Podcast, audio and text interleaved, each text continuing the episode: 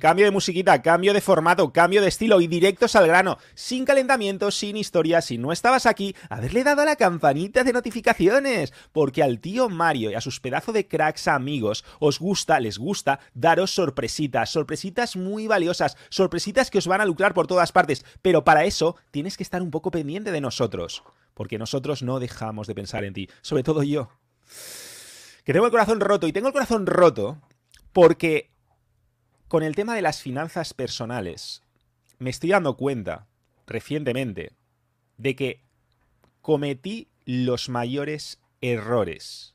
Los errores más atroces. Yo con el tema de las finanzas he palmado como si no hubiera un mañana y una de las razones principales por las que he palmado es por mi propia cultura. No sé si te he dicho muchas veces, yo crecí en un entorno pobre, no voy a decir extremadamente pobre, no llegué a pasar hambre, pero estaba justo en la línea, estaba justo en la línea de que sin pasar hambre, cualquier otra cosa ya era prácticamente un lujo. Pero, ¿qué ocurría? Pues que tenía una familia muy especial, muy volcada, era hijo único, tenía unos padres muy jóvenes, muy creativos, con mucha energía, y me hicieron sentir que se podían hacer cosas increíbles, sin dinero. Cosas increíbles, porque, ¿qué te diré? Si a lo mejor para el carnaval del colegio no me podían comprar un disfraz, me lo hacían. Y luego resultaba que mi disfraz molaba más que el de muchos compañeros que sus papás se lo habían comprado y se habían gastado una pasta. Y ese es un ejemplo, pero te lo puedo poner con prácticamente todo. Ocurría una y otra vez, siempre me estaban dando alternativas al consumismo. Por eso yo no soy una persona consumista. Por eso yo no valoro tanto lo material. Pero eso me ha llevado a no valorar esa tremenda fuente de poder que es el dinero. Y ojo, tú puedes valorar mucho el dinero y no tienes por qué ser materialista. No tienes por qué ser consumista. Porque el dinero, y más especialmente hoy, es fundamental incluso para proteger tu libertad, tus derechos para no ser un condenado esclavo. Y esa es la paradoja de mi background, de mi infancia. Ahí es donde yo palmé, porque me dieron tantos recursos de todo tipo que subestimé la importancia del dinero. ¿Cómo fue vuestra infancia, colegas? Qué bueno, a ver. Es verdad, es así, es tal cual. Es que eh, yo me siento bastante identificado en mucho contigo, porque eh, yo, vamos, con mi familia, mis padres y tal, tengo una familia de, lujo en todos los sentidos de, lo que me inculcan, ¿no? De, mejorar, de luchar, de tal. Pero es verdad que el, tema económico, al contrario, o sea, eh, pues me decían, no, nosotros no tenemos madera de, tratar con dinero, ¿no? De negociantes, de no, no podríamos tener una tienda, ¿no? Porque tenemos otra mentalidad. Entonces, ahí ya, se nos empieza a programar, ¿no? Y, no es porque salga de a lo mejor mi padre, sino porque a él también se lo han programado, se nos ha programado culturalmente a todos. Y, eso es muy español. Eso es muy español y es muy de Latinoamérica también. No es tan catalán, por suerte para vosotros. No sé cómo lo lleváis vosotros. Pero nosotros siempre hemos dicho que Cataluña es un poco como, como la parte, digamos, culturalmente más judía, digamos, que el resto de, España, ¿no? Mucho. O sea, no, años luz del, pensamiento judío, porque esta cultura es que está, está a otro nivel, pero vamos, estratosférico. No, claro, pero la cultura en, España igual, ¿no? A mí mis padres eh, era lo típico, son trabajadores con su nómina, eh, y claro, te inculcan eso, ¿no? El estudiar, sacarte una carrera para hacer algo diferente. Pero sabes al final, eh, si te vas moviendo un poquito, que la diferencia no está ahí, ¿no? El poder hacer una carrera, hacerte abogado, bueno, en nuestra quinta, pues sí que era como acceder a un, un sueldo mucho mayor, ¿no? Pero a medida que vas avanzando, nosotros que no hemos comido toda la tecnología, la evolución, pues veías cosas que dices, bueno, no he visto esto en mi vida, ¿no? Y si eras un poco curioso, podías destacar rápidamente y empezar a generar ingresos rápido. Pero al final, nuestros padres siempre nos han inculcado eso, el que si este es rico, ha pasado uno con el Ferrari, seguro que es un traficante, seguro que roba, seguro que no sé qué, y vas tú con esa mentalidad, ¿no?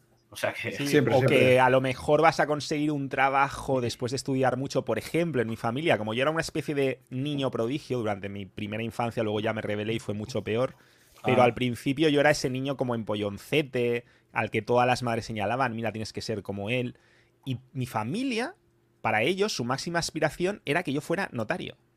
Para que os hagáis una idea, dentro de su Claro. esquema mental, si yo era un superdotado, si yo llegaba a ser un genio, entonces llegaría a ser notario. Y eso era lo más alto a lo que se podía aspirar. En ningún momento se le pasaba a nadie por la cabeza que pudiera emprender. Hombre, es que vas al notario porque, proyecto. porque te pegue una firma el notario, le, pagas 500 euros, o sea que estaba bien Hombre, enfocado. no- ya. notario no es mala profesión, ¿eh? Mario, notario no está mal, ¿eh? No es mala profesión, pero algún día hablaremos de lo que aportan los notarios, de lo que aporta la burocracia, con todo mi amor para todos los notarios Aportan- caicenecas que aportan nos poco. estáis viendo.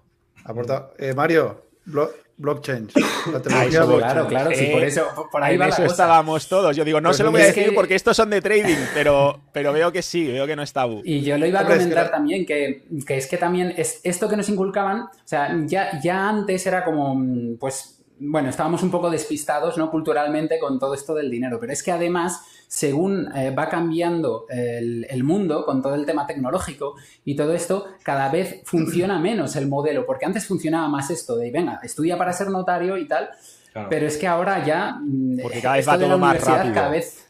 Claro, Claro, es claro. un tema de velocidad, velocidad, velocidad, velocidad, Todo- velocidad. todo si tú no todo- tienes todo esa capacidad de adaptarte, ahora mismo sí. cuenta más que nunca. Y ya ni siquiera vivimos en la, en la era de la información, vivimos en la era de la atención, porque hay avalanchas de información, cada segundo se producen más terabytes de información de los que serás capaz de consumir en mil vidas. Así te Mm. reencarnes 80.000 Así es. veces. Así Y de es. hecho, yo me Es que- acuerdo cuando era pequeño, otra cosa que me inculcaba muy bien, todo este rollo del amor, y luego no me extraña que seamos todos tan fruscos y tan ahí con. Vosotros, si yo os tuviera que preguntar, para vosotros, ¿qué es lo primero? Y os digo, salud, dinero, amor. ¿Cómo, ¿En qué orden lo pondríais? Porque yo Hombre, tengo la claro. la lo- salud- Yo lo tengo claro es, también, Es lo pero- primero. La salud es lo primero. La Qué verdad. bueno. la Creo salud es lo que- primero. Y que después, y después para- a, lo, a lo mejor no os lo creéis, pero después está el amor. Completamente el amor. Porque yo te digo una cosa. Mira, Mario no digo el amor de pareja. No digo el amor de pareja. Ah, vale, claro, no, no, ahí está la trampa. Claro, En si dices el amor a ti mismo y luego podrás amar a los demás y todo eso. No, yo, yo lo que me refiero es que si tienes mucho dinero pero no tienes a nadie, pero absolutamente a nadie, eh, a la cual entregar amor o que te entreguen amor, te lo digo, vas a estar jodido. Solamente vas a tener buitres poco- a tu alrededor sin ningún tipo de amor, ni amor de sobrinos, ni amor de familiares, ni amor de ningún tipo. Hostia, esto tiene que ser duro, ¿eh? Claro, luego entramos a- al punto de que para, para conseguir ese amor también en- quizá primero viene el amor a uno mismo, etcétera, etcétera, pero, pero nos entendemos como meta, como, o sea, yo, a mí me resuena esto mucho con lo que la pirá- pirámide de Maslow es, me parece, ¿no? O sea, tienes Mm. que tener ciertas necesidades cubiertas y luego ya puedes pensar en prosperar, ¿no? Pero lo primero la salud y, y también la salud eh, psicológica, ¿no? La salud mental en la cual Sí. entra también esa, esa, el tema Sí, del a amor. mí- A mí lo que me gusta preguntarme es cuál es la condición de posibilidad de todo lo demás. O sea, ¿cuál de estas cosas, si la tengo, va a arreglar las otras dos? Entonces, ¿qué ocurre? Si no tienes salud, estoy completamente de acuerdo con Iván, estás jodido. No sé nada, si alguien piensa que la salud no es lo primero. Yo creo que en eso estamos todos súper de acuerdo. Mm. Luego ya con el tema amor barra relaciones, sobre todo si hablamos de relaciones, yo os digo, si tú tienes salud y tú tienes dinero, vas a poder sacar tiempo, energía y lo que haga falta para hacerte un super caifeneca y desarrollar todas, adquirir, mejor dicho, todas esas claves de poder que te van a permitir ser una persona eficiente. Evidentemente, si tienes salud, tienes dinero y luego eres un imbécil y no lo inviertes adecuadamente, pues vas a ser un desgraciado porque no vas a tener amor. Y efectivamente, yo sí que pienso que sin amor somos desgraciados. Y si no, que Sí, se lo sí, pregunten a, sí, mi, sí. a mi perrija que tengo aquí. Claro, que- el, el tema, Claro. el tema es que es- se pregunta mucho, ¿no? Se pregunta muchísimo, pero no, no- una cosa no quita la otra. O sea, por ejemplo, lo que dices tú, ¿no? Dinero o todo lo demás, ah, perdón, salud, todo lo demás, lo primero es la salud, ¿no? Pero entre dinero y amor son cosas que pueden ir de la mano completamente, ¿no? O sea, tú para tener amor no tienes que dejar de lado tus negocios y tu, y tu, y tu ambición, ¿no? Y al contrario, y al contrario. Entonces yo creo que va bastante unido, siempre y cuando, siempre y cuando la pareja, si hablamos de amor de este tipo, la pareja te acompaña. Si tienes una pareja que no te acompaña, eh, mejor déjala y sigue con tu dinero, ¿sabes? Es- eso, Eso lo es- dices tú como una cosa muy natural, pero te digo yo que a mucha gente eso no lo tiene nada claro, ¿eh? O sea, acabas Bueno, de decir algo. que, mira, que yo, es yo te digo muy una, yo cosa, yo te digo una cosa y esto va, va- y es un ejemplo personal, ¿vale? Yo, aquí donde me veis, ¿vale? Porque todos tenemos un pasado. A mí me encantaba, pues, salir de fiesta cuando tenías 17, 18 años, ¿vale? a discotecas de estas de, música movida. ¿Sabes? Tipo tema hardcore, tema maquineta, todo el rollo ese. Éxtasis, exta, y, te, lo digo. me gusta, me la como ahí, ahí, está, entonces, ¿qué, qué pasa? Chiquitan, chiquititan, dan, que tumban, ban, que tumban, que tumban, que tumban, que sabe todas, ¿eh? Sí, sí, sí. Pues ahí en este tipo de fiesta es cuando más sanos estamos, ¿no? Casi ni bebíamos, no estábamos completamente nada, toda la noche bailando y saltando con los amigos, amigos. Nos lo pasamos alucinante. ¿Qué pasó? Y te digo qué pasó y por qué esto, se estropeó todo. Pues entrando ya en los 19, 20 años, eh, bueno, chicos del grupo empezaron a tener novia, ¿vale? Y pasamos de esta fiesta que nos lo pasamos alucinante a la típica pachanga. ¿Por qué? Porque las chicas querían pachanga. Eso siempre pasa, ¿eh? nos pasa a todos. ¿eh? Siempre pasa, pero el, el, tema es por qué el grupo de chicos que se lo pasan también de una cierta forma tiene que cambiar absolutamente y pasar a otro tipo de fiesta, ¿no? Y lo, y lo que más, es más importante, no lo combinaban, sino que era o una cosa o la otra, o sea, pasaron de un extremo al otro. El tema es, oye, vete el viernes a la pachanga con la chica y el sábado vámonos de fiesta. ¿Sabes? Es que esto iba para tanto. Por eso metíamos el tema del amor propio y de. Porque es que detrás de eso hay tanto. Es que y por eso vais a venir un día, vosotros dos, concretamente, a hablar, hablarnos de amorcito, ¿eh? Que eso lo, haremos, lo haremos. depende del número de likes, ¿eh? También os lo digo. Me cago en la. Hombre, a ver, si no tiene interés, no, pero que suban los likes. Claro, eh, eso sí va a decir. Entonces, déjame que termine, que termine la, paradoja, ¿vale? Porque esto viene muy atado a lo que viene después en la vida. Si tú como, como persona no eres capaz de valorar a tus amigos y darles su espacio de tiempo y ocio cuando tienes 20 años, ¿vale? ¿Cómo vas a ser capaz cuando tienes 25 o 30 de poder hacer lo que quieres cuando la persona que tienes al lado no te deja? Y eso es lo que pasa. pero, Claro, pero no, no, no el hombre con la mujer, sino también la mujer con el hombre. O sea, esto parte por los dos lados, ¿vale? Sí que es verdad que se ha dado mucho más eh, históricamente en, un hombre con la mujer. Por eso mismo, eh, yo siempre digo que es verdad, detrás de cada gran hombre hay una gran mujer, y al revés también, muchas veces pasa. ¿Y por qué digo eso? Porque es que como tengas una bruja a tu lado y tú no tengas realmente un, un carácter fuerte, no vas a poder hacer nada en tu vida. Esto está demostrado. Y que me tiren piedras, que me las tiren. Pero eso yo creo que es así. No, no, por eso te digo que eso que has dicho tú, nueve de cada diez no lo hacen. Porque además, puestos a citar refranes, tiran más dos pip as que dos carretas. Dos te pip que dos carretas. Es que además yo, yo creo que es una cosa que hay que, que hay que estudiarse. Porque al final mm, tú lo puedes pensar, seguramente le preguntas a mucha gente y te dice, yo tengo claro esto, yo no me voy a dejar arrastrar, no voy a cambiar mis, no voy a dejar mis sueños, mis ideales tal, porque una chica, pero eh, va mucho más allá de, tenerlo claro, va, mucho más allá va hacia el tenerlo interiorizado y practicarlo y estudiártelo, porque tienes que luchar contra una tendencia natural que ya tienes en el subconsciente por un montón de motivos, genética. Nuestros seguidores lo saben muy bien. Es, que, es que el tema es saber quién eres, ¿no? Porque te digo una cosa, te digo una cosa. Sí que es verdad que hay gente que le pone un par de cojones y dice, no, no, no, yo quiero emprender, yo quiero tirar adelante mi idea, ¿vale? El problema no viene muchas veces en la primera idea o el primer emprendimiento el tema es que como fallas la primera, estás jodido. Porque tu mujer te va a decir, venga, ponte a buscar un trabajo. Tu familia te va a decir, oye, ¿qué estás haciendo? Entonces ya no continúas. Y está demostrado que, o sea, seamos sinceros, ¿quién, quién, la, quién la acierta, quién da la diana en la primera oportunidad de emprendimiento? O sea, poca gente. Entonces, o tienes oportunidades para hacerlo, con lo cual tienes libertad para ello, y aparte constancia y ganas, o es súper difícil. Por eso mismo, en España somos un país de, catetos que queremos ser eh, eh, funcionarios y no llegamos a lo que tendríamos que llegar. Y lo decimos con todo el amor del mundo, ¿eh? Sí, sí, sí, totalmente, totalmente. No, que todo el mundo, eh, lo que decimos, ¿no? Que te llaman huevón, ¿no? Cuando te ven con tu pareja, no voy aquí porque tengo que ir allá, no sé qué, no sé cuánto. Y pasa en el emprendimiento, como dice Iván, de mucha gente y amigos incluso, de decir, voy a emprender, voy a hacer esto y la mujer o, o el marido, ¿no? Lo mira con una cara como diciendo, este es tonto, ¿no? O sea, es tonto de querer salirse del rebaño, de querer... Sí, eh, Tiene su sueldo, tiene un buen ahorro, ¿y por qué no lo intentas? Sí, chaval, yo cuando alguien me dice, oye, que quiero emprender, quiero hacer esto, lo otro, pues digo, mira, mira el reloj, porque este señor, el reloj, va a saco. Si no, hace, si no empiezas ya, o sea, es que te come. Y o sea, yo me he dado la vuelta y ya me pongo con 40 años. Y hace poco que digo, es que tenía 25, hace nada. Y hostia, que va muy rápido esto, vamos a hacer cosas, ¿no? Pero esa es la clave, ¿eh? lo de va muy rápido esto. Yo, esa es la condenada clave. Ahí la has dado. y hablando de va muy rápido, claro. Y, la, y, y, y hablando de, de, amor y de amigos y de echarle un par de huevos, mm. ¿qué pasa con los amigos? Porque, claro, yo os juraría, y esto de nuevo va a quedar muy radical, pero te digo, mira, uno de mis mayores errores, una de mis mayores palmadas con el dinero, ha sido no tener amigos como vosotros. No tener amigos con los que pueda estar constantemente hablando de dinero. Lo siento, es así. Y para un Caiceneca, un Caiceneca debería estar hablando el 90% del tiempo de salud, de dinero y de amor. Porque son los tres pilares. Pero no es así. No es que este amigo me cae muy bien, es que me hace reír, es que no sé qué. Bla, bla, bla, bla. Te están programando a través del humor, a través de la simpatía, a través de lo que tú quieras. Y tú le puedes dar la oportunidad a tu amigo de subirse a tu tren o no subirse. Y los que se suban a tu tren, maravilloso. Pero los que no, yo ahora mismo, si pudiera volver al pasado, les diría que os den.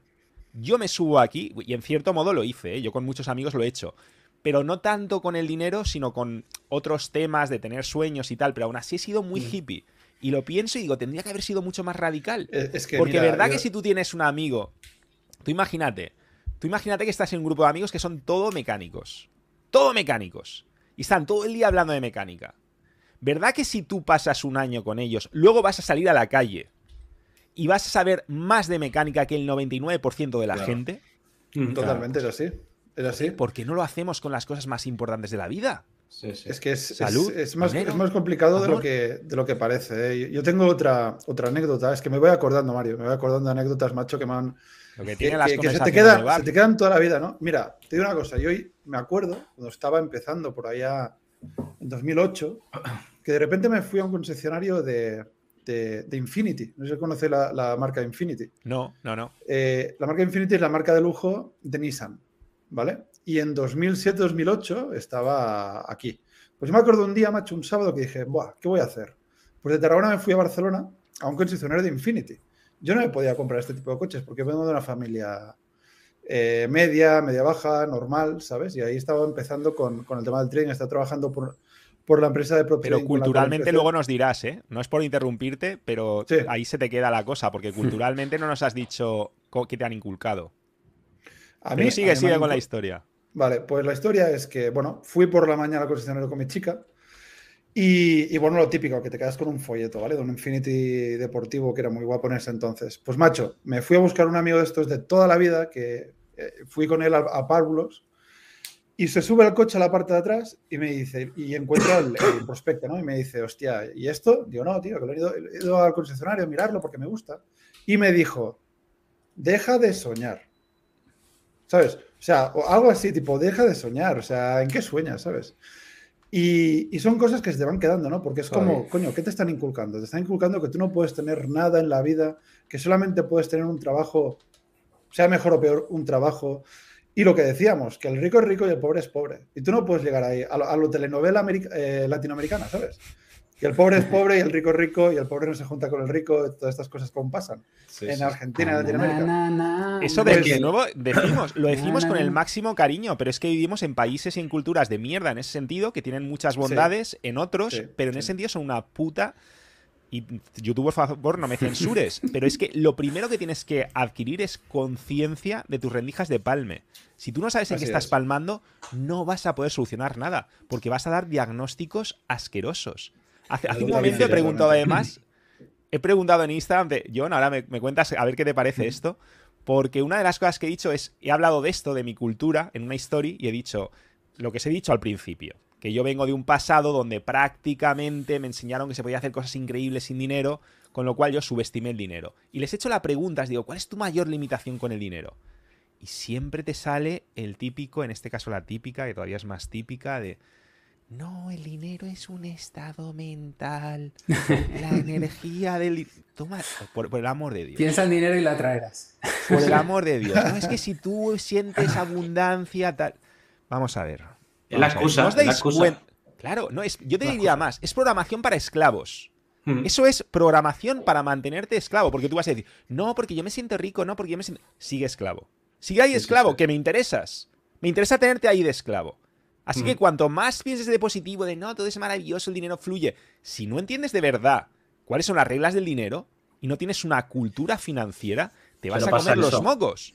Pasa eso, que no, no, no nos lo enseñan, en- ni en los colegios, ni encima en la familia, nadie nos enseña eso. Tienes que verlo tú eh, por fuera y decir, hostia, ¿por qué pasa esto? ¿Por qué esta gente eh, vive de esta manera? ¿no? Entonces, a mí, por ejemplo, me pasó cuando yo con 19 eh, dije, voy a montar una cafetería, un traspaso, ¿no?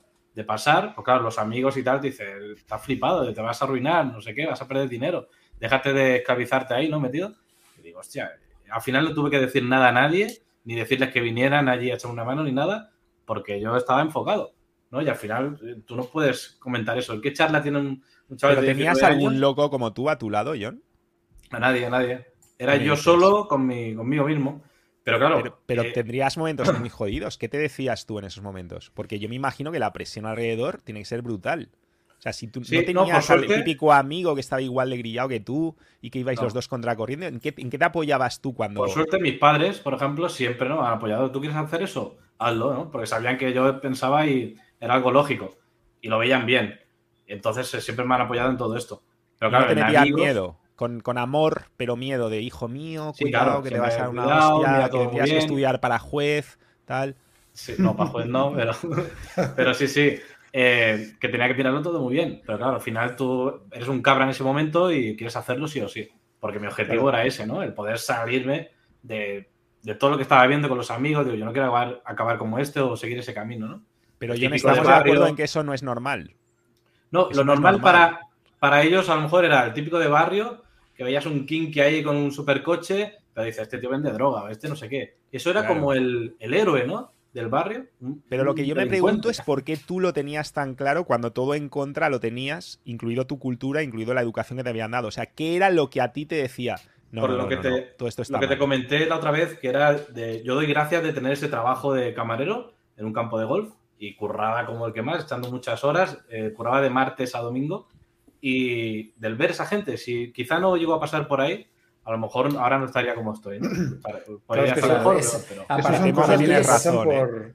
Claro, que son tienes cosas que te pasan por la vida, ¿no? Porque yo ahora que has hecho esta pregunta, Mario, eh, me la hago yo también, ¿no? Eh, escuchando a Jonathan, o sea, yo al final era un poco igual, eh, yo no tenía a nadie. O sea, todo el mundo, amigos, familiares, todo, todo era lo mismo, ¿no? Estudia, estudia, estudia, y encuentro un trabajo, yo no quería estudiar.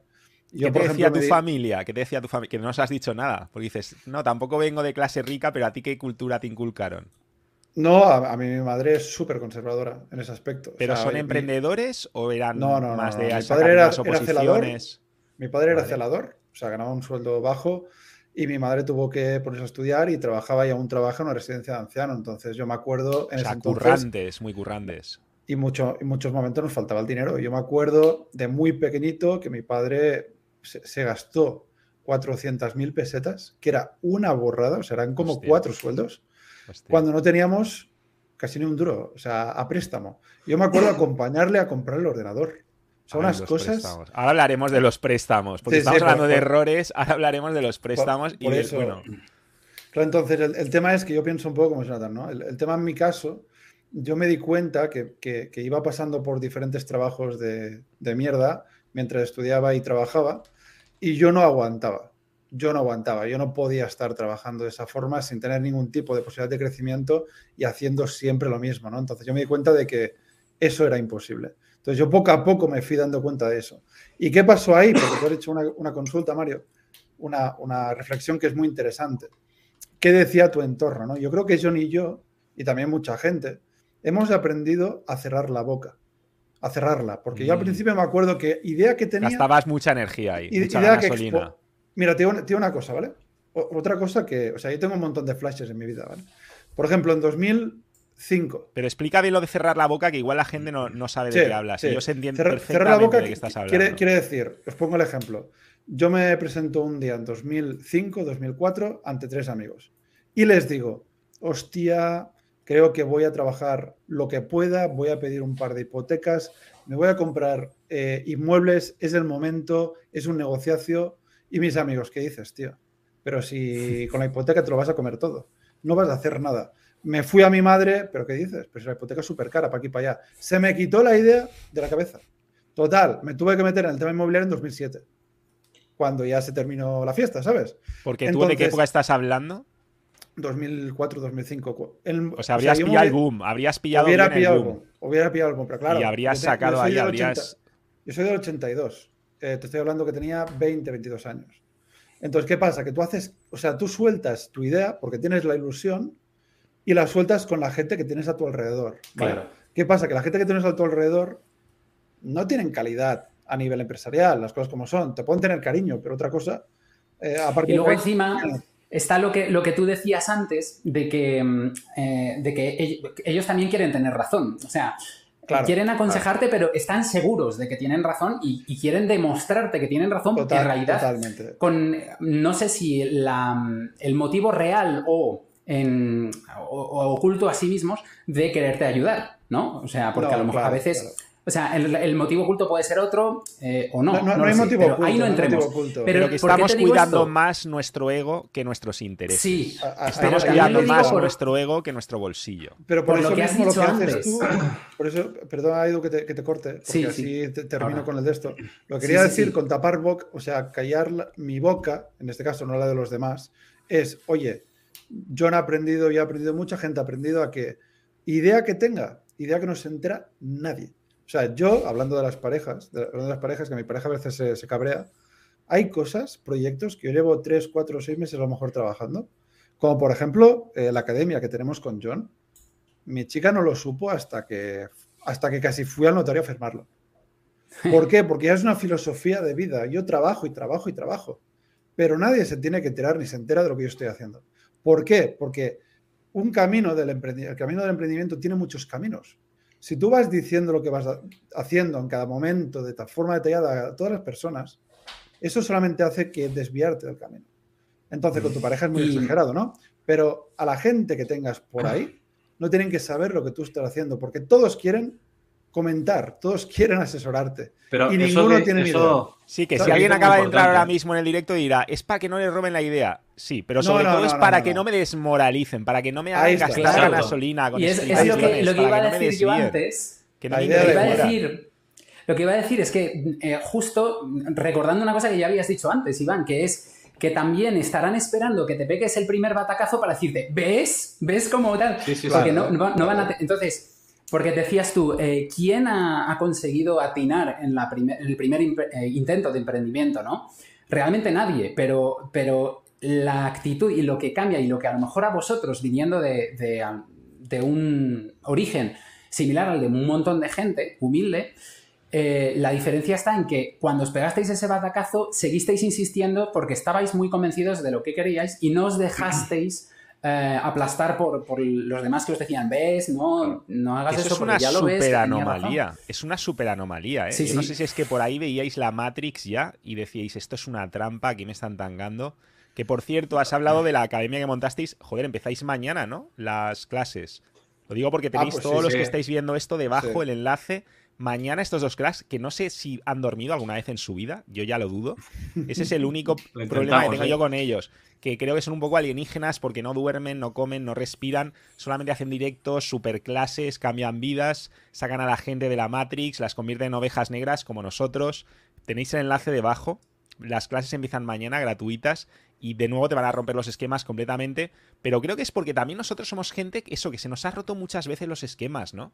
Yo, por ejemplo, os voy a decir una cosa que tampoco es políticamente correcta, pero yo ahora me enfado por no haberme enfadado más por no ser rico.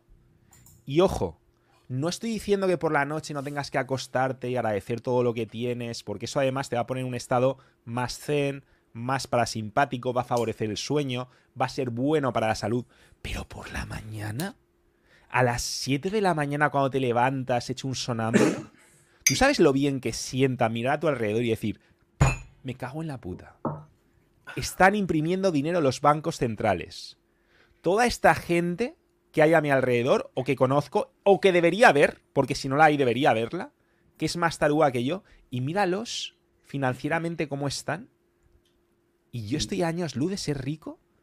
Yo os digo una cosa, las pocas veces que yo me he sentido así, ya sea con el tema de la riqueza o con el tema de conseguir ciertas metas, me he sentido infinitamente más motivado, he tenido más gasolina y sobre todo más creatividad.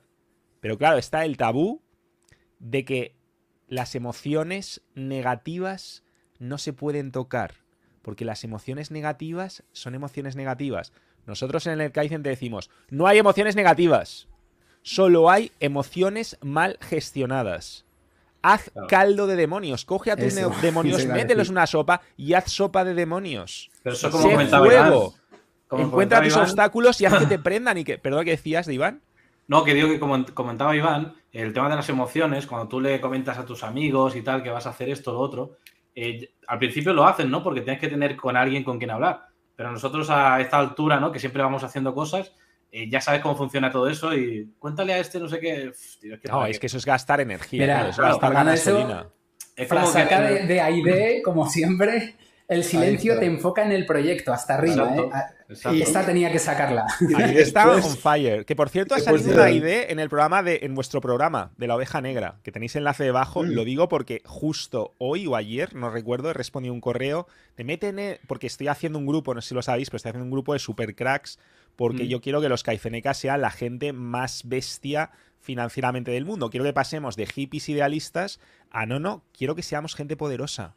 Porque nos lo merecemos, porque es una fuerza del bien. Y quiero no solamente yo prosperar, quiero que todos los caifenecas que seamos, que esté, que esté la gente con éxito financiero sobre representada en la comunidad caifeneca. Eso es lo que quiero. Y la verdad es que estamos avanzando muchísimo. Y yo creo que hay ya, de hecho es que hay ya más caifenecas en vuestro. en vuestra escuela que de ninguna otra comunidad. Ahí lo dejo. Mm. Y Es justo hoy no- he respondido, o ayer, un comentario, tenéis el enlace debajo, por cierto, de, Sí, un, sí. de una tal Aide, no sé si es la misma idea, nos dirá, y estaba, estaba y digo, hostia, ya lo que le faltaba a esta crack. Es que al final nuestro- el nombre de nuestra academia, que es Black Sheep, la oveja negra, viene, viene al pelo por muchos temas. El primer, primer tema es el, el porqué de la estrategia que tenemos, ¿no? Eh, con la cual nos separamos ya del, porcentaje grande que pierden los mercados. Pero va mucho más allá el tema de la oveja negra. Somos una oveja negra en todos los sentidos, tal como estamos hablando ahí, eh, aquí entre todos, ¿no? La oveja negra es aquella persona, y, y a mí me pasa mucho, ¿no? Yo soy de un pueblo de 20 y poco mil habitantes. Y lo que Ahí hablábamos... cuesta del- más ser la oveja negra, porque no es lo mismo en una ciudad donde no te conoce nadie, y de hecho muchas veces nos preguntan, oye, yo es que estoy en un pueblo, estoy con poca gente, todo el mundo me conoce. Da igual, da igual. Nos daré- ¿De nos- cuántos nos habitantes, Iván, dices? 23.000, 23.000. Eh, Pero ahí es- la es- presión es más, ¿no? Porque os conocéis casi todos. No, no es, no es más cuando desde muy jovencito te apartas, como decíamos con John, ¿no? ¿Qué pasa? Que sí que es verdad que cuando, te, te- cuando cierras tu boca y no le hablas a nadie de lo que estás haciendo, de repente te ven entrar en el pueblo con tu coche, con tu familia, con tus aires y a la gente le choca. La gente que hace 10 años, 15 años que te ve, le choca. ¿Este es Iván? ¿O este es Jonathan? ¿O este es Pedro? ¿O este es Alicia? ¿Por qué? Porque tu aire es diferente. Y, ¿sabes? Eh, es lo que decíamos del tema de, de, no decir nada. La gente dice, hostia, yo llevo 15 años trabajando en el mismo trabajo y si hace 15, 15 años cobraba 1000, ahora cobro 1500, vale. Pero es que llevo toda la vida haciendo lo mismo. Esto es lo que yo, por ejemplo, no quería eh, cuando era joven, ¿no? Yo lo, lo entendí de muy joven. Por eso mismo, tal como John, pues intentamos buscar otra alternativa, ¿no? Que es una alternativa más precaria en depende de qué momentos cuando empiezas. Totalmente. No es fácil. No es fácil. Pero sí que es verdad que si lo luchas, lo consigues. ¿Sabéis los cuesta- cazurros? O sea, ¿cu- ¿cuánta gente hay ahí que es el típico cazurro de pueblo que ha triunfado? Coño, no es porque sea muy listo el tío. Es porque ha puesto un par de cojones, no ha hecho caso a la gente y se lo ha trabajado. Entonces, no tenemos que criticar al que lo hace mejor que tú o al que consigue más que tú. Porque el que consigue más que tú, aunque tenga menos estudios, menos inteligencia o sea más de pueblo, se lo ha currado y tiene otras eh, habilidades que tú no tienes que han hecho que consiga lo que ha conseguido. Que Y eso, eso es súper gente- español, además, ¿eh? Joder. Eso es, no sé en otros países de América Latina, pero es tan español Es muy español. Es muy español. cualquiera entonces- que tenga cualquier título, cualquier cosa, criticar al que ha emprendido, Ahí al que ha conseguido algo, rajar a muerte de él, cuando está años luz de desarrollar muchas habilidades que esta persona Claro, probablemente haya desarrollado. Yo, yo te pregunto, ¿cuánta gente hay con carrera y máster en España? ¿Y Si no, cuánta gente hay de regalan, ver- claro.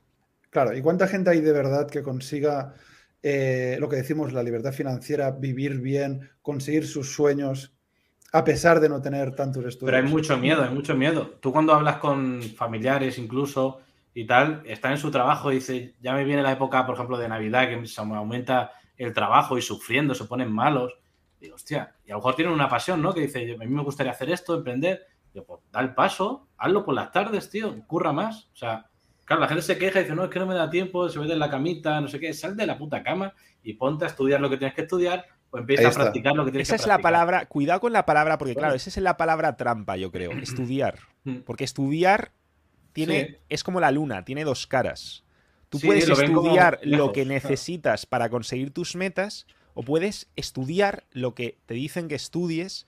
Yo no Ujú. sé cómo lo veis, pero ¿os parece que, por ejemplo, en España, y no sé en otros países de América Latina, pero sospecho que también, y por los comentarios que leo, sospecho que incluso más en muchos de ellos. Pero es Mm. que nadie sale de la universidad sabiendo cómo hacerse rico. Porque nadie eh, de los que te enseñan en la universidad lo son. Ni No son empresarios. Vale. Te enseñan eh, empresariales, no sé qué, y nadie tiene empresas. ¿Qué me estás enseñando? Si no, o sea, si no Entonces, probablemente, ese, yo para mí eso es otro error, otro error enorme. O Mm. sea, un error enorme es decir, vale, a veces tenemos que hacer cosas, tenemos que estudiar cosas, tenemos que tener ciertos trabajos, pero para mí un error enorme, porque además es la mayor escuela, por lo que estáis diciendo, es no tener un negocio al lado. Un, un negocio que te genere otro tipo de fuentes de ingresos, de chorros de lucro, como lo llamamos nosotros, pero no tener ese negocio, que además es tu mayor escuela, es la mayor palmada. Y es un error que yo he cometido durante muchos años. Y te das excusas y te dices tonterías, no es que trabajo, es que tal. A mí realmente cuando me empezó a ir bien, no tanto financieramente, pero sí a conseguir metas muy chulas, fue cuando empecé a trabajar en esos sueños, en esas metas, como si fuera un negocio aparte. Yo terminaba mi trabajo y luego me ponía a escribir mis libros, a hacer mis cosas. Ahí es cuando mi vida empezó a cambiar. Es que la Me gente es muy comodona, atención. Mario. La gente es muy comodona, ¿eh? te lo digo. Yo, por ejemplo, también hablando un poco de mí, yo me acuerdo que estudiaba y trabajaba. Yo trabajaba de carretillero. Sa- ¿Sabéis lo de las carretillas elevadoras? Eh, Eso de es los las que tienen un, un de Sí, esto, sí, un- los toros. Los toros. Coño, que ¿Cómo se llama eso que hace así? Eso que se mete por debajo que hace así que lo eleva. Un toro, Sí, una carretilla elevadora. Sí, sí, sí, eléctricas y tal. Pues te digo, a mí me, me dicen, oye, vente una semana a trabajar de eso, coño. Si tengo un rato, me encantaba, me encantaba. Y yo me acuerdo, yo me acuerdo que en esos momentos leía libros de bolsa y cuando empecé con mi primer negocio, que era un negocio de, de, de- de comercial entre comillas para, un, para una empresa financiera, yo cuando tenía una llamada cogía mi cartilla elevadora, me iba fuera y cogía la llamada, macho. La cogía. Entonces ahí hacía como de comercial para la empresa financiera con la que trabajaba para meter clientes a ese broker financiero. ¿no? ¿Qué pasa? ¿Qué es lo que decimos? Tú no puedes es como decir, una película, "Ah, es ¿eh, Iván? Eso es, algún día se podía hacer una película con esa historia. Con la historia de muchos de nosotros podemos Y hacer de cómo os conocisteis también, sí. Seguro. Sí, fue. Entonces, es, es lo que te comento. La gente dice, no, es que yo trabajo de tal hora a tal hora y yo, ¿qué hago después? Estoy cansado, no tengo tiempo, no tengo dinero. Eh, déjate de historias. O sea, déjate de historias. Lo que tú Sí. dices, ¿no? Cuando, hasta que tú no empiezas a emprender, tú no puedes empezar a, a aprender. A aprender. Eso es súper importante. Se aprende Emprender leyendo. para aprender, sí. Ahí está, y leyendo, y leyendo de lo tuyo, que no que, porque estudiar es lo que dices, estudiar no es estudiar matemáticas, inglés y francés. Claro, de Estudiar algo que te gusta, claro. Es que incluso está. en la universidad, digamos, lo más parecido, no sé, hoy en día que hay que estudiar si quieres ser emprendedor, porque dicen, no, pues en España ADE, ¿no? Me imagino. Administración y Dirección de Empresas. Pero para ¿Hay eso algo contratas a más alguien, cercano a- al alguien, emprendimiento?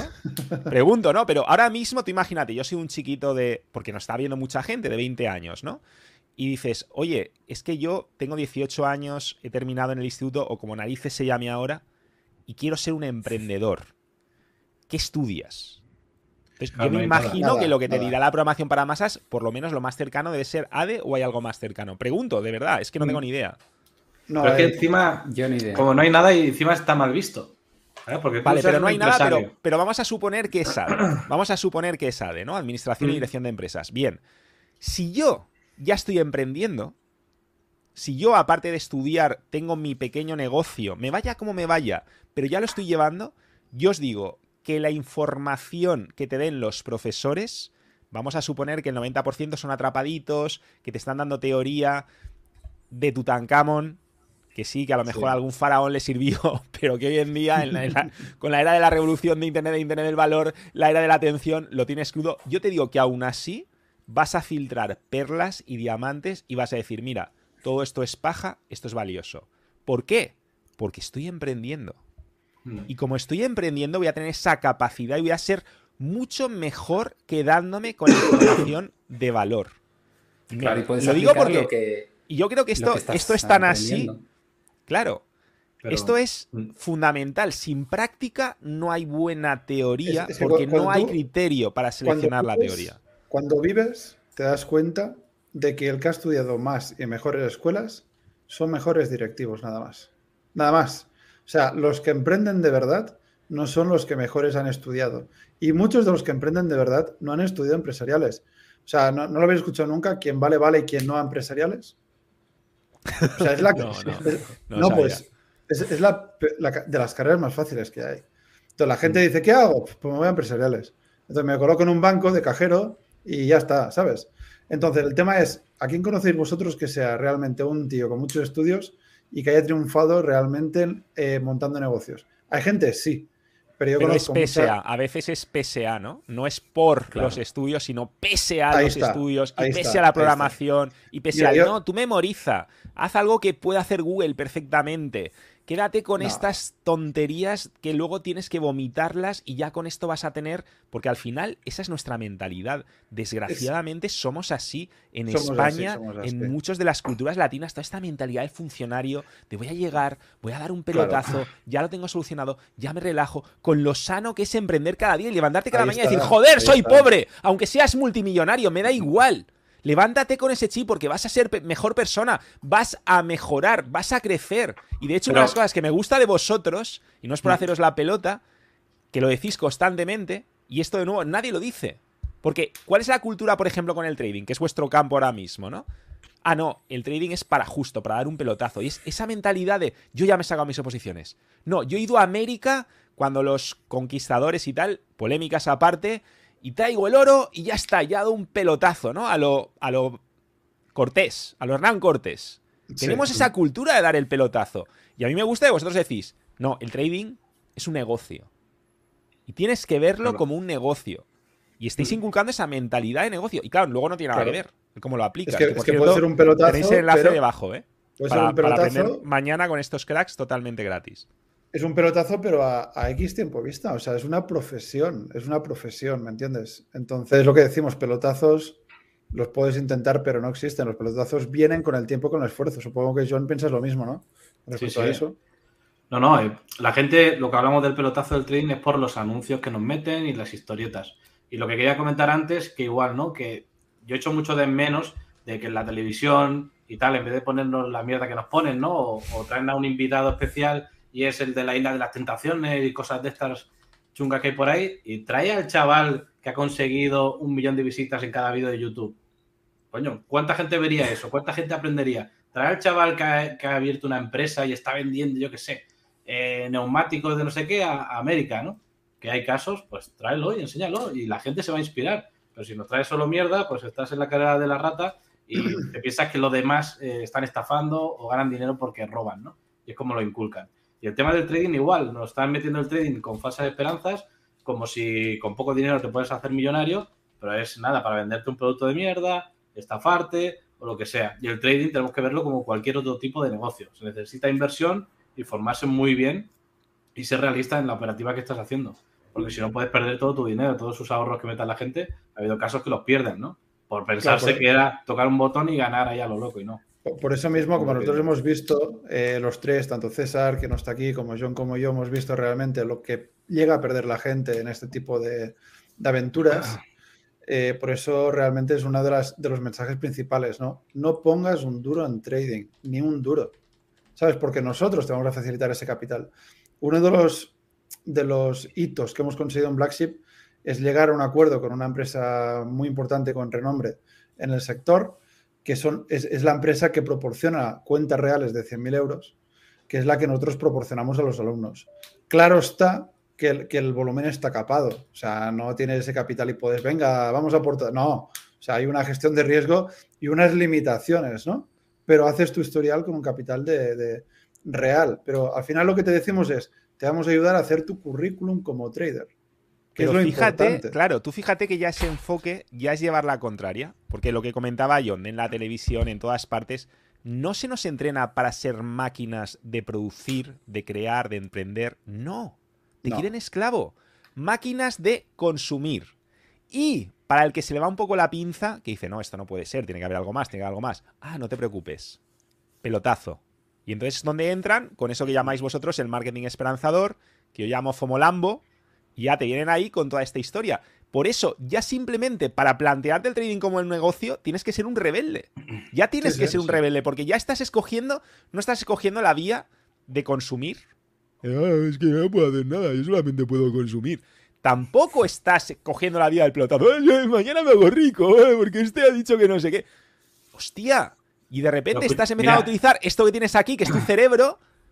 Eso es rebeldía hoy en día. No es fumar porros, no es pincharte, no es hacerte rayas de coca, no es hacerte 50.000 tatuajes. Hoy en día, ser un rebelde es no ser un sum...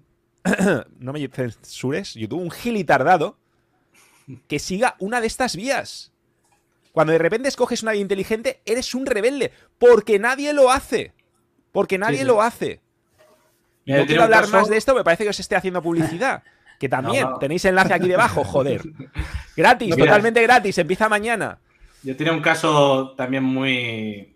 O sea, que viene en relación con todo esto, que era una persona eh, que trabajaba en la construcción y tal, y ganando casi 5.000 euros cada mes. O sea, el tío estaba bien puesto, tenía su equipo y tal, y tenía su empresa. Pues se gastaba como 4.000 euros cada mes en operar criptomonedas. Pero digo, claro, me decía, llevo 90.000 euros perdidos en menos de un año. Digo, ¿pero qué estás haciendo? Pues el tío, claro, veía a lo mejor eh, que Bitcoin caía y metía los 4.000 de golpe. Digo, hostia. Claro, intentar convencerle de que estaba apostando, de que eso no era trading, era irte a apostar, como irte al casino. Y ahora al controlarlo, a decir, oye, coge esos 4.000, los metes en tu cuenta. No pongas los 4.000, mete 1.000 al mes y aumentas tu cuenta, ¿no? Tienes ahí tu ahorro. Y ese dinero ponlo a trabajar en trading, pero bien. O sea, como un negocio, comprando, vendiendo, gestionando el riesgo. Y coño, ¿cómo ha cambiado la cosa? O sea, ahora, si no opera, está ganando dinero porque el ahorro, pum, la cuenta va creciendo. Y metiendo Pues es que posiciones eso, muy es, bien al eso es mercado. un pedazo de excedente. ¿eh? Que hablando de errores, porque hoy estamos hablando de errores y de palmadas, yo os diría que Ujú. otro error muy grave, no sé cómo lo veréis vosotros, es simplemente no invertir. Sí, ya sí. veremos cómo, ya veremos en qué, ya veremos con qué conocimiento. Pero tronco, que mientras tú estés trabajando, tu dinero no esté trabajando para ti, es una super palmada. Y más en estos tiempos que corren. Que nos dicen, no sé qué milongas nos están contando de que hay un 10% de inflación, que ya es una barbaridad. Pero mis narices, y he publicado historias en Instagram de ayer que estaba en Mercadona, y fíjate que yo no me fijo mucho en los precios, pero me acuerdo perfectamente este tarro de olivas de pueblo, que antes, cualquiera que estéis en Mercadona, de España, por ejemplo, y en vuestros respectivos países, pensad ejemplos parecidos, seguramente encontraréis ejemplos muchos más bestias los que estáis en Argentina, no digamos ya los que estéis en Venezuela, pero simplemente en España, ¿no? Que aquí va todo tan bien, en Europa, que estas cosas no pasan en Europa, de un día para otro, un tarro de olivas cojonudas, que eran así como de pueblo, partidas, naturales, muy buenas, muy saludables, que yo disfrutaba, de repente habían desaparecido. Oiga, Encima- disculpe, las olivazas estas de pueblo que solían estar aquí, ¿ahora esto es lo único que hay? Sí, sí, eh, eso es lo que tenemos. Y era un tarro de olivas, de otra marca además, que luego estaba peor, porque las estoy comiendo ahora y no tienen nada que ver, pero que es mismo precio o un poco más alto, la mitad, exactamente la mitad. Es que no lo, no lo pude resistir, tuve que grabar una story para Instagram. Pues mi, mi- mi mujer y yo lo comentábamos el otro día que fuimos a comprar y eh, porque es que además estás hablando de olivas, que es un producto español que lo producimos aquí, ¿no? Y nos pasaba lo mismo con el aceite de oliva. Habíamos comprado, me parece, en el, el mes anterior eh, la garrafa de 5 litros por 18 o por 16 y ahora estaba a 25. Ent- Y dices, es un, es un producto español que se supone que tenemos que tener más acceso, pues de lo que más ha subido. Entonces, y, y, y porque, o sea, Sí, estamos en una crisis y todo eso, pero, pero ¿de dónde sale todo esto? ¿Por qué? ¿Por qué ha surgido? Y, y al Sí, final Ucrania, ¿no? todo tiene que ver con... Pero al ¿Eh? final, en la Por práctica, la, en el día a por la guerra de tú- Ucrania, ¿no? Todo, o sea, la Todo por la guerra Eso, de Ucrania. eso es, eso es lo, que, lo que nos dicen. Decid claro. Ucrania, ¿eh? Ucrania, por favor, no digáis la otra palabra que nos crujen. Ucrania. Medicamento. Ucrania. Medicamento este revolucionario. La cosa de Que Ucrania. hace que, las, que los precios suban. Claro, al final, al final lo importante es que tú estás ahí y está muy bien, podemos detectar mejor las causas, podemos ser más o menos conspiranoicos, podemos meter más o menos mierda en función de lo que YouTube nos deje con la Agenda 2030, podemos hacer todo eso, pero al final... al final tienes que hacer jiu-jitsu financiero, al final te tienes que defender. Al final el Kaizen es un sistema de defensa personal para hacerle frente a los ataques de la vida porque vamos en serio. Y tenemos que desarrollar estrategias. Por eso digo que una super palmada es no puedes, y menos hoy en día. A lo mejor tus padres podían de otras maneras, tus abuelos, pero hoy en día no puedes permitir que tu dinero no trabaje para ti. Mientras tú trabajas en otros frentes, no invertir no es una opción. Punto. Luego ya aprendes. pero empieza a tenerlo claro. Te, digo más. Eh, uno de los errores también, que así aprovecho para enlazar, porque he escuchado un vídeo por ahí de no sé quién, no me acuerdo, que decía que lo mejor que hace él de, toda la vida es usar la tarjeta de crédito, no de débito, de crédito. ¿Lo habéis escuchado nunca esto? Que ha salido por ahí, había algún vídeo. Pues yo lo veo la mayor tontería que se puede hacer, usar la tarjeta de crédito. O sea, yo en 2006, 2007, tuve mi primera tarjeta de crédito y me la saqué los tres meses. No he tenido más tarjeta de crédito hasta hace un par de años. Y porque me han tocado la moral en todos los hoteles que voy, en que me piden una tarjeta de crédito. Entonces, ¿qué pasa con la tarjeta de crédito? Que no sirve de nada. O sea, a final de mes tienes que pagarla. ¿Me entiendes? Entonces, ¿qué, adelantas? O sea, el banco te está adelantando. el pago, la agonía. no te puedes imaginar la de, veces que me llama la gente del banco para venderme mierdas de ese tipo, productos financieros. Es la mayor esclavitud. El placer tú sabes el placer de decirle, sí, sí, eh, vengan, hasta luego. A ver, voy con un poco de cuidado porque son los mismos que a lo mejor en un momento determinado me bloquean cuando me quiero hacer una transferencia para meterme en el mundo blockchain, para hacer otras cosas. Entonces tengo que ir con cuidado, no puedo ir ahí escupiéndoles en la cara. Gracias, te lo agradezco mucho, pero ahora mismo no sé si es el momento. Y por dentro, por dentro un placer decir, no os necesito para nada, cabrones. Y como se bitcoinice el mundo, no os quiero, ya sé que a lo mejor no es no lo sé, porque hace poco vi a John ya hablando de Bitcoin, ¿eh? ¿Qué ha, cambiado algo, John? ¿Por ahí o qué? ¿O tú ya eras bitcoinero a saco? Hombre, yo, ya iba acumulando Bitcoin de hace tiempo. Eh, pero ahora con el tema de la CBD, lo que dijeron, dijo Lagarde, la presidenta del Banco Europeo, sobre la cripto del gobierno central, del euro, bueno, eso sí, que empezó a meter muchísima mierda sobre Bitcoin, pero una mierda que eso daría para mil directos. Bueno, pero dijo, que... dijo que, quiere eliminar el dinero físico. ¿Sabes? Entonces, ahí sí que estamos ante lo que puede ser por qué vino Bitcoin, ¿no? En la tecnología. Que la implantaran, ahí viene ya el rollo conspiranoico, ¿no? Que, que al final, con lo que hemos pasado del COVID, yo ya me creo cualquier cosa. O sea que nos viene algo gordo. De eso ya haremos algún día un, directo, si os parece, teorías conspiranoicas sobre Bitcoin. Y igual a lo mejor vuestro amigo Delox se deja invitar, porque él habla también mucho de esto. Y yo tengo argumentos, tanto hacia un lado como hacia el otro, y cosas y curiosidades y cosas que me gustaría preguntar. Pero sí que es verdad, de lo que no cabe duda, es que las CBDCs de las narices nos las van a meter así. Y algo de lo que llevamos hablando ya desde hace mucho tiempo, pero parece ser que ya es inminente. Sí, sí, Bueno, te, y, lo increíble es que claro. es como hacen, como que Sí, perdona, Edu, es que hay un pequeño laca aquí. Dale, dale. No, que digo que encima hacen, yo creo que hacen un poco como que mm, ya que no pueden luchar contra el enemigo, se unen a él. ¿no? Como está el Bitcoin y está la fiebre, bueno, la fiebre, ha estado la fiebre a las Sí, lo que pasa que es todo saben que va a volver y tal. Claro, por eso digo, hacen como que Dicen, ah, sí, sí, nosotros vamos a sacar la moneda, no sé qué, tal, todo bien, todo buen rollito. Sí, sí, te la estoy metiendo. De, todos modos, quiero me gustaría hacer una reflexión, ¿vale? Para meter también otro error que se comete con el tema del dinero. Y, a partir de ahí enlazo con una reflexión. Nos quejamos mucho de que están haciendo todo esto para tener el control de lo que estamos haciendo con el dinero, ¿vale? Pero te digo una cosa, ¿vale? Y es una cosa que creo que teníamos que pensar todos en ello, sobre todo la gente que estamos muy metidos en el, mundo de, las cripto, porque a nosotros nos gusta el mundo cripto, ¿vale? Entonces la pregunta es, la pregunta es, si vas a invertir 5.000 euros, ¿qué más te da que sepan qué haces con esos 5.000 euros? Eso para empezar. O sea, para empezar, ¿vale? y segundo, si vas a invertir un millón y medio, ¿Por qué no quieres que sepan lo que estás haciendo? Como te pillen haciendo algo malo, te vas a la cárcel. Entonces, oye, vamos a jugar las cartas como las tenemos. El tema es, ¿te vas a arriesgar a esconder un millón de euros de beneficio al fisco español? Porque te caen 10 años de cárcel.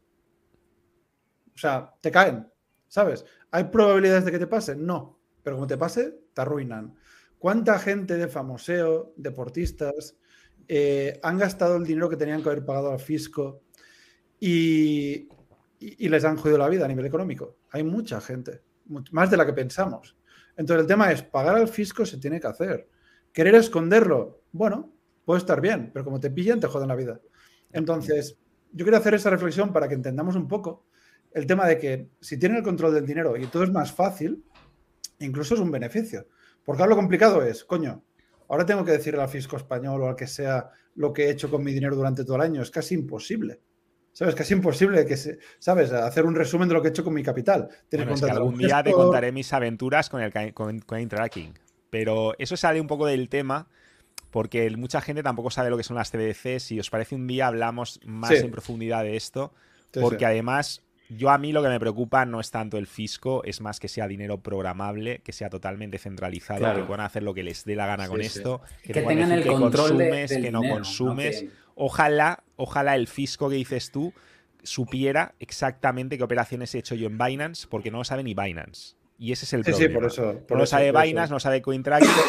y a mí en el 2021, alegría, alegría, me puse a jugar con las moneditas y hacer lo que ellos llaman permutas y ahora es un caos de la leche. Y ahora es imposible, ahora es imposible, aunque quieras demostrarlo. Es, materialmente imposible. Pero, os, diré, una cosa porque yo tengo una teoría. Tengo una teoría. Y la teoría que tengo es que ahora mismo, ¿vale? La cuerda se ha estirado demasiado a nivel financiero. O sea, las, que, el dinero es deuda, todos lo sabemos, ¿vale? Pero la deuda, coño, nunca se, equilibra. Y vamos teniendo crisis, las crisis van pasando, lo pasamos mal, recuperamos, lo pasamos mal, recuperando, pero llega un punto que yo no sé hasta qué punto eso es sostenible. Entonces, yo una de las ideas, a lo mejor un poquito eh, conspiranoicas que tengo, es que quieran, quieran hacer una moneda digital para tener el control total, eliminar el fiat de la circulación y de esta forma poder estirar más este, este sistema capitalista que tenemos. Que está bueno, mal llamado capitalista, ¿eh? Porque bueno, sí, el momento que hay gente que puede imprimir dinero de la nada, ya de capitalismo. Ya, ya, me, ya me, entendés, ya me entendéis. Eso quieren hacer, decir que el euro físico y tal, que eso no funcionaba, que hemos pasado a una nueva era, que tal, eliminan todo, hacen un reseteo, se quitan toda la deuda de encima. y claro, ahora venga, y cuando tú quieras te meterán el rollo del, tema este verde, ¿no? Del calentamiento global y tal. Hostia, no puedes gastarte tanto en calefacción. Te, lo podrán programar. Podrán programarnos todo. O sea, no compres tanta carne, no compres no sé qué. No tengo más dinero para pagar. moraleja, moraleja. O, cuidado con lo que dices. Cuidado con salir en un programa. Claro, cuidado, es que el dinero es libertad. Por eso a mí me da rabia no haberme enfadado antes por no ser rico, porque ahora mismo el problema es no tenemos nuestro propio YouTube. Tendríamos que tener, ser capaces de decir, oye, si me tocan las narices, me monto mi propio YouTube.